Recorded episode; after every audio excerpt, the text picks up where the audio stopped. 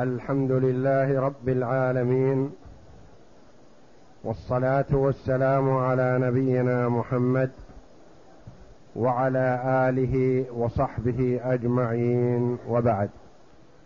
نظرا لتقدمنا في الحديث وتأخرنا في الفقه فسيكون درس الحديث غدا إن شاء الله في الفقه حتى نصل في الفقه إلى ما وصلنا إليه في الحديث كتاب الصيام.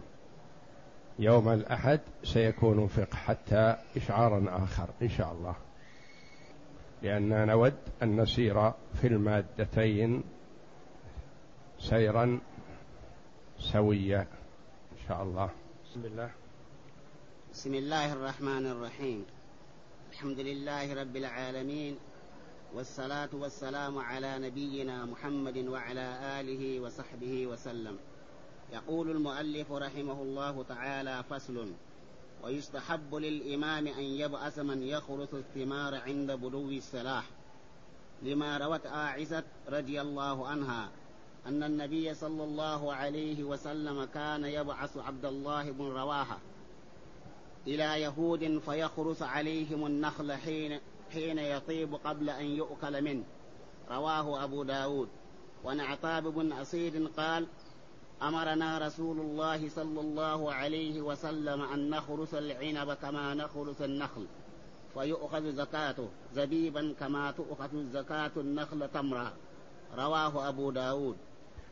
قول المؤلف رحمه الله تعالى ويستحب للإمام أن يبعث من يخرس الثمار. فرق بين الثمار والحبوب. الثمار يبدأ الناس بالاستفادة منها من حين بدو الصلاح. من حين يبدأ الرطب فيها والاستواء كالعنب.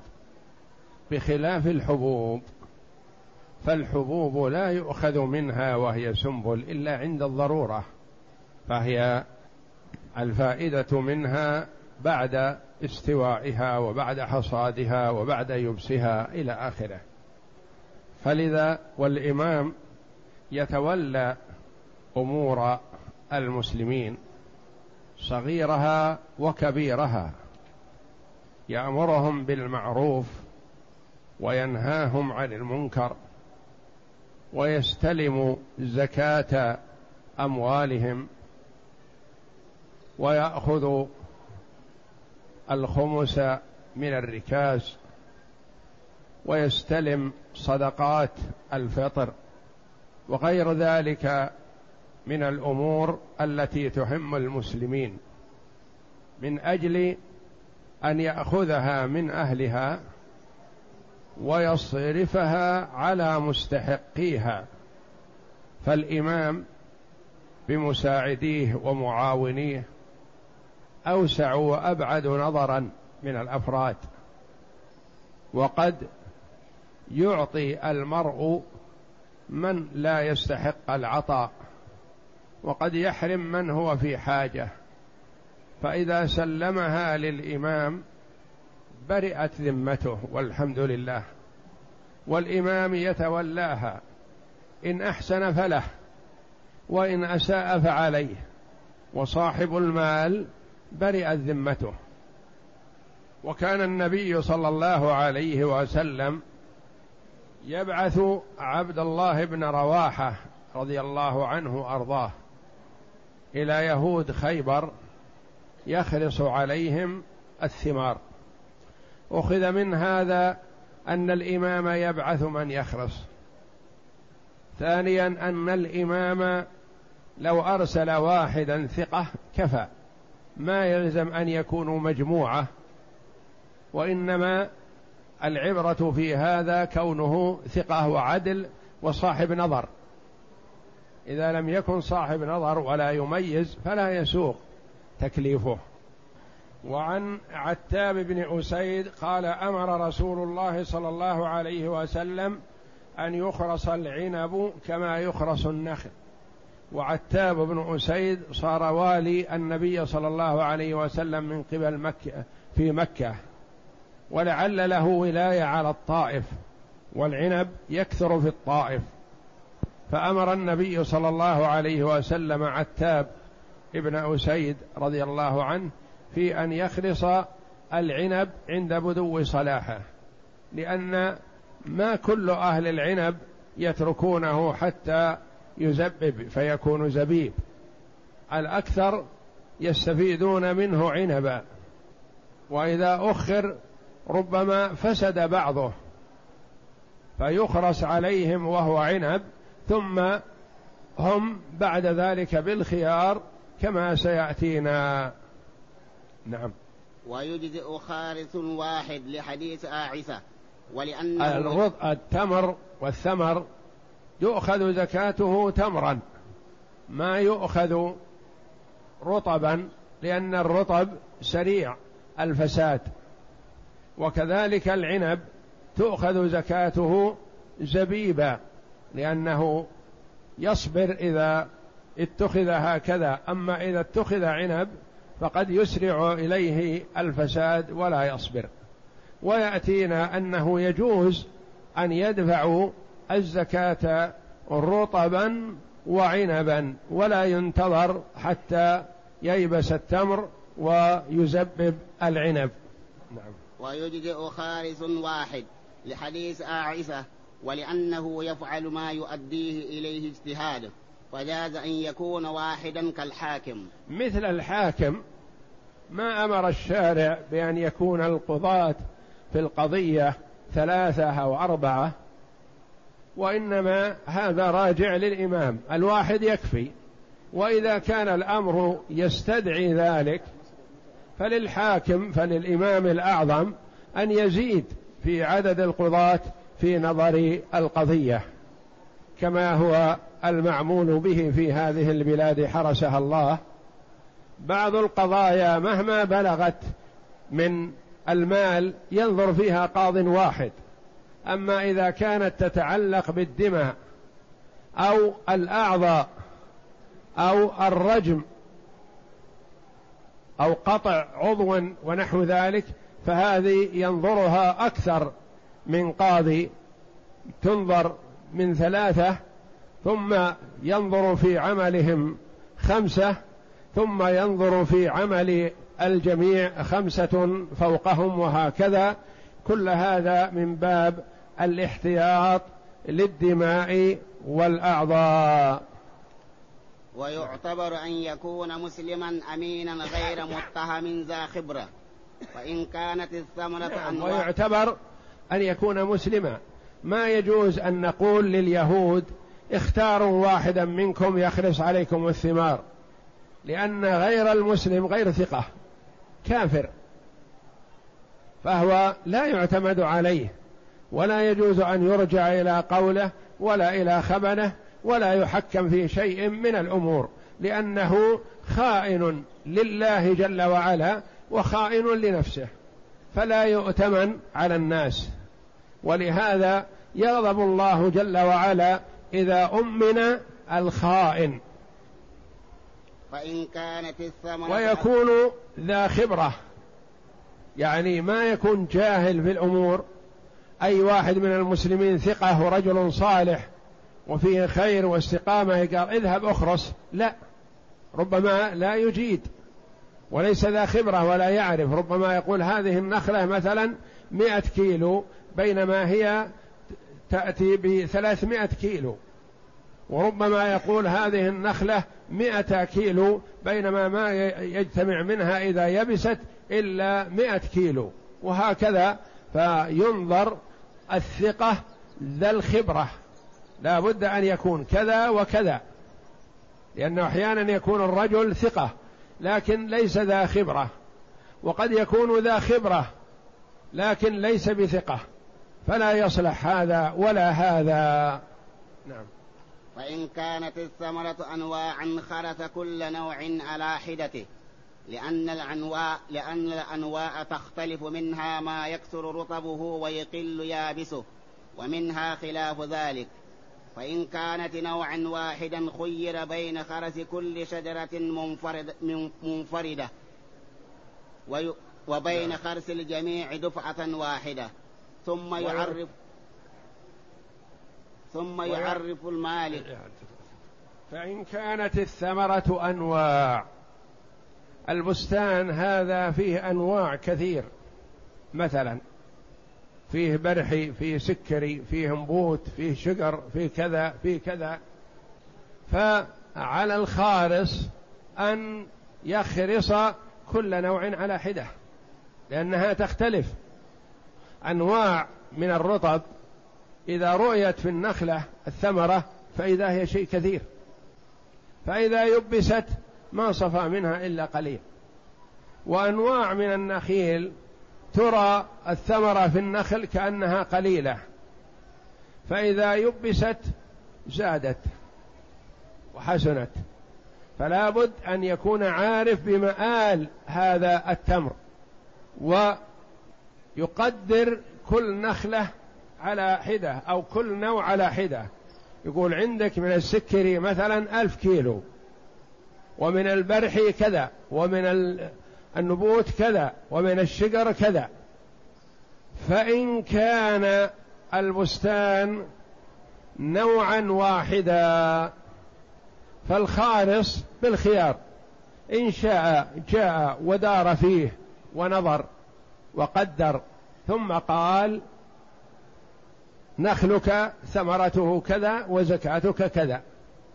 وإن شاء رتب نظرات متعددة خرص هذه وسجلها وخرص الأخرى وسجلها وخرص الثالثة وسجلها وهكذا. فهذا راجع إلى الخارص في النظر بالشيء الذي يبرئ ذمته. لا يظلم صاحب المال ولا يبخس حق الفقراء نعم ثم يعرف المالك قدر الزكاة ويخيره بين حفظها إلى إلى الجزاد وبين التصرف فيها وضمان حق الفقراء. وإن اختار حفظها فعليه زكاة ما يؤخذ منها قل أو كثر لأن الفقراء شركاؤه. فليس عليه أكثر من حقهم منها وإن اختار التصرف ضمن حصة الفقراء بالخرس. يقول له المصدق نخلك عشرة آلاف كيلو. زكاته كذا وكذا كيلو. حسب ما يجب نصف العشر أو العشر كامل أو ثلاثة أرباع العشر. ها الآخر صاحب المال يقول سمعا وطاعة. ثم يقول له أنت بالخيار يا أخي ما نحرمك من الاستفادة من نخلك. فإن شئت أن تلتزم بحفظ النخل حتى ييبس وتعطينا حق الفقراء. وإن شئت أن تبدأ بالبيع من الآن. بيع على هذا نخلة وعلى هذا نخلتين وعلى هذا خمس والواجب عليك مئتان وخمسون كيلو مثلا.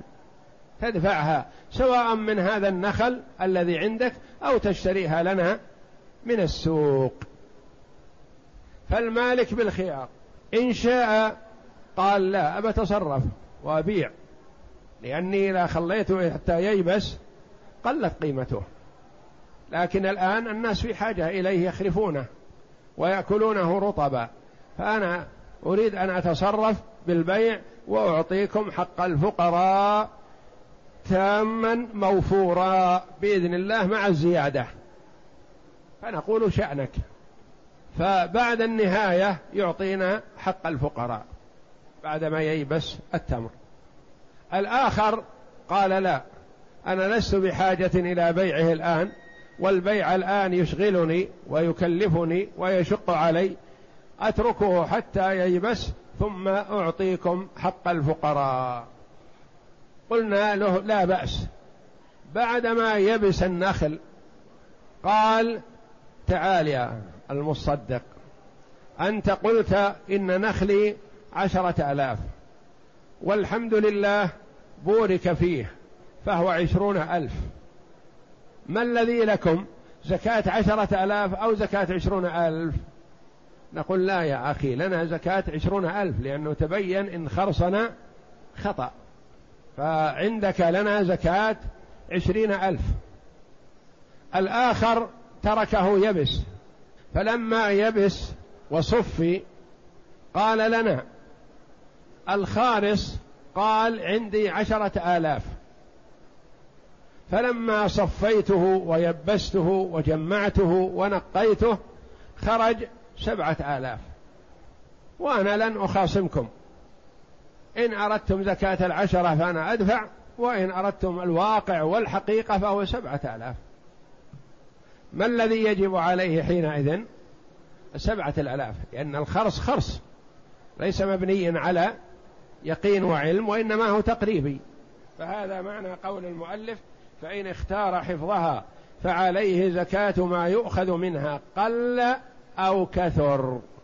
إن زاد عن الخرص فيدفع الزايد. ويقول سامحني الخراص مثلا خرص علي عشرة آلاف وطلع وخرج عشرين ألف أنا ما أدفع إلا زكاة عشرة آلاف. حسب قوله. نقول لا يا أخي الفقراء شركاء لك في هذا. الآخر بالعكس. قال خرص عندي الخالص عشرة آلاف. فلما صفيته ويبسته وجدته سبعة آلاف. فإن ألزمتموني بالعشرة فأنا ملتزم. ويخلف الله علي. وإن أردتم الواقع والحقيقة فهو سبعة آلاف. خذوا زكاة سبعة آلاف. نقول نأخذ زكاة سبعة آلاف في هذه الصورة ونأخذ زكاة عشرين ألف في الصورة المتقدمة. أما ذاك الذي اختار التصرف فيعطينا ما قال له الخالص ولا ندري. لأنه تصرف. ما تبين له زيادة ولا نقص. فإن ادعى غلط الساعي في الخرس دعوى محتملة فالقول قوله بغير يمين. هذا الذي اختار التصرف. اختار التصرف. قال ببيع نخلي وألتزم لكم بزكاة عشرة آلاف. فلما صفى نخله وباعه وانتهى قال أنا عايرت نخلي. وجدت النخلة التي خرصها الخارص ثلاثمائة كيلو وجدتها مائتي كيلو فقط وهو زاد علي. والنخلة التي قال فيها أربعمائة كيلو وجدتها ثلاثمائة كيلو. أكثر علي الخالص ماذا ما هو موقفنا معه؟ نقبل منه. ما دام أنه شيء معقول نقبل منه. لأن الخالص يخطئ ويصيب. هل نحلفه؟ لا. لا يحلف الناس على صدقاتهم ولا يحلفون على الحدود. التحليف في حقوق الآدميين البينة على المدعي واليمين على من أنكر. أما فيما يتعلق بحق الله جل وعلا لو مثلا يتهم شخص بزنا أو بقذف أو نحو ذلك فينكر. ما نقول له احلف أنك لم تزني أو احلف أنك لم تقذف هذا الرجل لا. لأن هذه حدود ولا يحلف عليها. ما نقول له احلف أن الزكاة أصبحت كذا لا. نقبل قوله. هذا إذا كان معقول. أما إذا كان غير معقول فلا نقبل منه. مثلا الخارس قال هذه ثلاثمائة كيلو. ثم جاءنا صاحب المال وقال أنا عايرتها فوجدتها خمسين كيلو. من ثلاثمائة يقول خمسين. يقول لا هذا ما هو معقول. لا نقبل قوله. ونلزمه بما خرصه الخارص. لأن فرق بين أن يدعي الإنسان شيء معقول نصدقه ولا نحلفه. فإن ادعى شيئا غير معقول فلا نصدقه ولا نحلفه. وإن ادعى غلطا كثيرا لا يحتمل مثله لم يلتفت إليه لأنه يعلم كذبه. وإن اختار التشرف فلم يتصرف أو تلفت فهو كما لو كما لو لم يخير لأن الزكاة أمانة فلا تصير مضمونة بالشرط كالوديعة. نعم. هو قيل له لما جاءه الخالص قال زكاتك ألف كيلو مثلا. ماذا تحب يا أخي؟ تحب أن تعطينا إذا يبس النخل ألف كيلو وتصرف في نخلك؟ بع وتصرف. أم تحب أن تبقي النخل على حاله؟ فإذا استوى ويبس تعطينا ما نستحق بالغا ما بلغ. أقل من ألف أو أكثر من ألف. قال لا أختار التصرف وألتزم لكم في ذمتي بألف كيلو. واضح؟ اختار التصرف. لكنه ما تصرف. ما واتاه السوق. أعلن عن البيع وقال النخلة بثلاثمائة ريال والنخلة كذا بمائة ريال والنخلة كذا ما جاء أحد. وتبين أن سعره غير مرغوب فيه فترك الناس فيبس نخلة.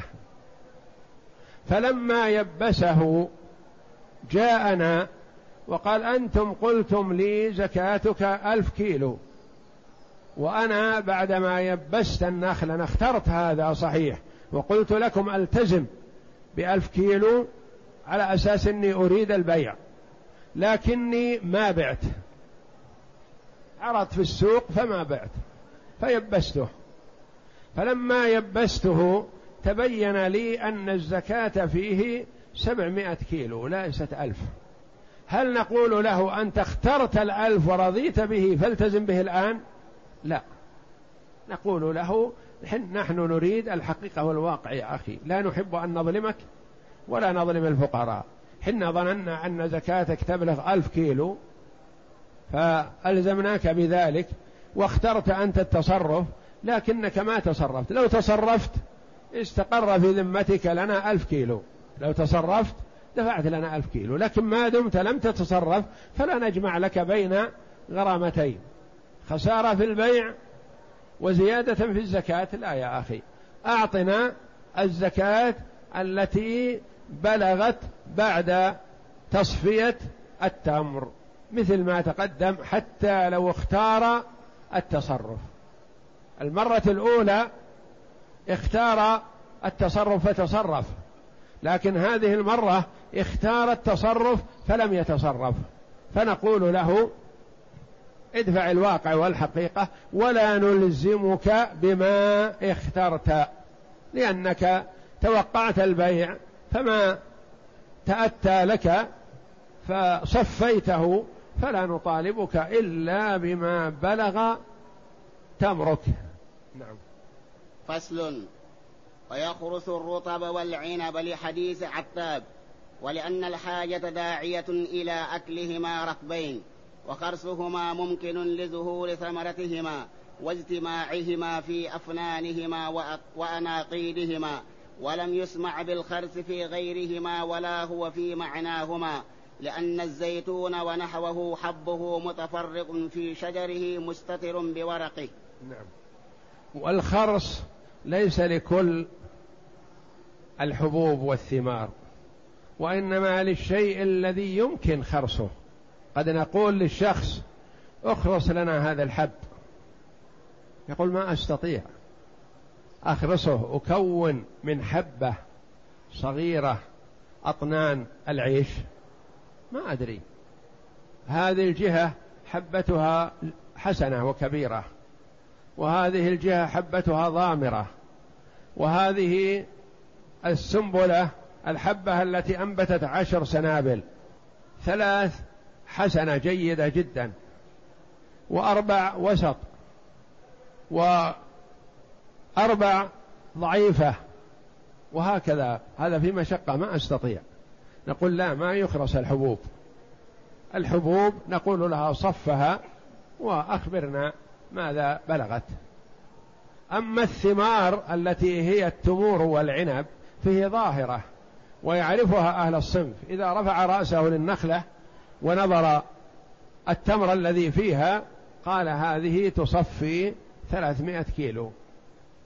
هذه تصفي مائة كيلو. والنقص والزيادة شيء بسيط. وكذلك العنب. ثم إن في خرسها أول الأمر توسعة للناس. ما نقول له اترك نخلك حتى يستوي وييبس. يقول يا جماعة إذا بعته الآن أتى لي بمبلغ كبير. أبيع النخلة مثلا الآن بثلاثمائة ريال بخمسمائة ريال بألف ريال. ويخلفها صاحبها. فإذا تركتها تيبس ما صفت لي مئتي ريال. فنقول لا نخلصها وأنت تصرف. فصل. وعلى الخارس أن يترك في الخرس الثلث أو الربع توسئة على رب المال لحاجته إلى الأكل أما الزيتون عند من يقول فيه الزكاة فإنه لا يخرس لأن حبات الزيتون تختلف. بوجود الزيت فيها أو كثرة أو قلة. وتخفى حبات الزيت في ورق الزيتون إلا كد يقلب كل شجرة بعينها وينظر ثمرها وهذا في مشقة. فالخرص فالخرص أولا للتمر والعنب. فصل وعلى الخارس أن يترك في الخرس الثلث أو الربع توسعة على رب المال لحاجته إلى الأكل منها والإطعام ولأنه قد يتساقط منها. وينتابها الطير والمارة. وقد روى سهل بن أبي حثمة أن النبي صلى الله عليه وسلم قال إذا خرجتم فجزوا ودعوا الثلث وإن لم تدعوا الثلث فدعوا الربع. رواه أبو داود. نعم. وعن مكحول قال كان رسول الله صلى الله عليه وسلم إذا بعث الخراس قال خففوا على الناس وإن في المال العري والواطئة والأكلة. رواه أبو عبيد والعرية النخلات يهب رب المال ثمرتها للإنسان والواطئة السابلة والأكلة أرباب الأموال ومن تعلق بهم نعم. وعلى الخارس إذا خرص أن يترك لصاحب المال في الخرص الثلث أو الربع حتى لا نكلف صاحب المال ما يشق عليه لأنه لن يصفي له. نحن نراه مثلا ثمرته عشرة آلاف كيلو توقعها الآن. لكن هل تصفي له؟ ما تصفي. ثم إن الناس اعتادوا. يخرج الناس ويأكلون من هذه النخيل. كذلك اعتاد صاحب النخل أنه إذا استوى النخل أعطى أخاه نخلة. وأعطى عمه نخلة وأعطى خاله نخلة. فنحن نشجعه على هذا العطاء وصلة الرحم ونخفف عنه الزكاة. نحسب حساب للشيء الذي سيخرجه. كل هذا تشجيع للبر والإحسان. لحاجته إلى الأكل منها وكذلك الرجل صاحب المال يكثر زواره في وقت الخريف. وقت استواء النخل.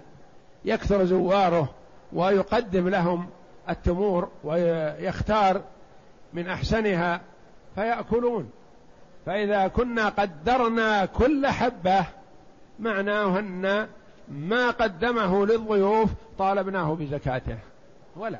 ما قدمه للضيوف أو قدمه للفقراء أو قدمه للأقارب أو قدمه للزوار أو قدمه لمرار الطريق يمر مع الطريق ويكون جائع ويدخل النخل هذا ويأكل ويعبر. فلا نلزم صاحب المال بزكاة ما أكل. ولهذا قال النبي صلى الله عليه وسلم في حديث سهل ابن أبي حثمة أن النبي صلى الله عليه وسلم قال إذا خرستم فجذوا ودعوا الثلث. يعني تنازلوا عن الثلث. إذا كنت تتوقع أن هذا ثلاثون ألف كيلو مثلا. قل أنت في خرصك هذا عشرون ألف كيلو. وتنازل له عن عشرة ألاف يتصرف فيها يتصدق يواسي. وعن مكحول قال كان رسول الله صلى الله عليه وسلم أكثر من الحق أو تأخذ زكاة ما سيتبرع به. لا خفف. فإن في المال العرية.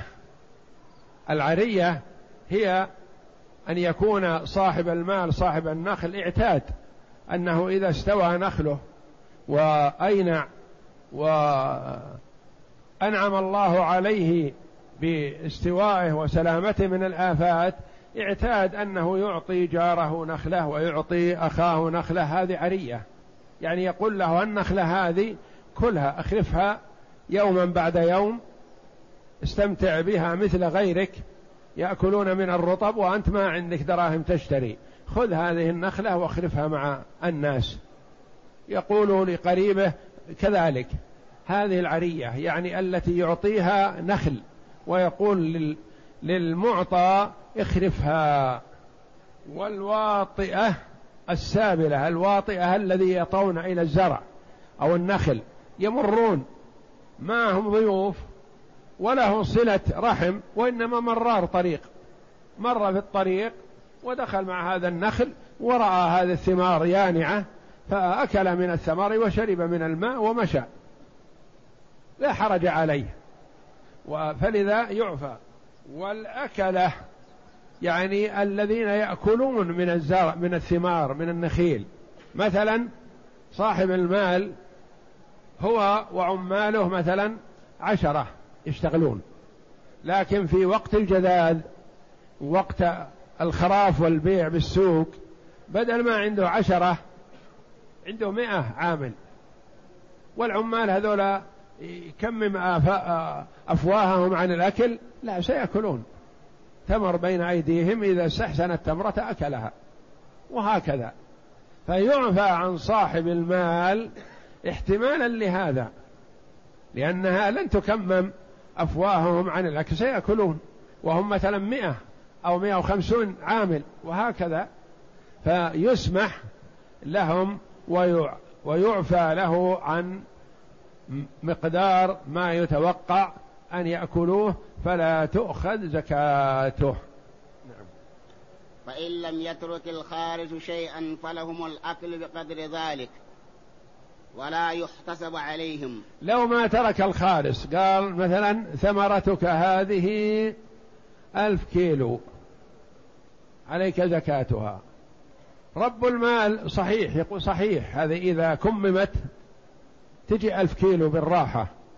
لكن أنا بأكل وأولادي وضيوفي وعمالي وكلنا سنأكل هل أكمم أفواههم أو أكمم هذه النخل فلا يأخذوا منها تمرة واحدة.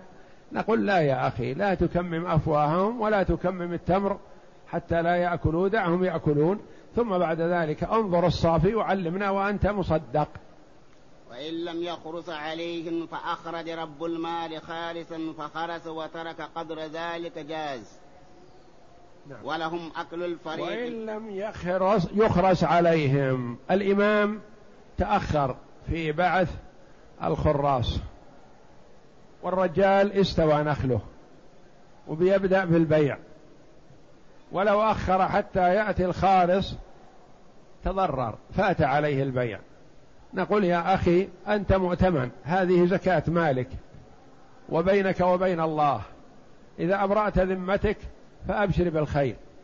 وإذا أكلت حق الفقراء فالويل لك. كالمال الذي عندك. إنسان عنده تجارة يشتغل. يقول مثلا شغلي تجارتي بعشرة آلاف. نقول أعطنا زكاة عشرة آلاف. لو كانت زكاته ماله بمئة ألف وش درينا ما ندري. فهو مؤتمن عليها. فنقول يا أخي لا تتعطل وتعطل الانتفاع بنخلك أخرج خالص ثقة أمين. يخرس نخلك وتصرف فيه. فإذا جاء الخارس من قبل الإمام أخبره بما حصل. وإن لم يأتي الخارس من قبل الإمام فكذلك. أنت أخرج ما أخرجه هذا الخارس الذي ائتمنته على ذلك.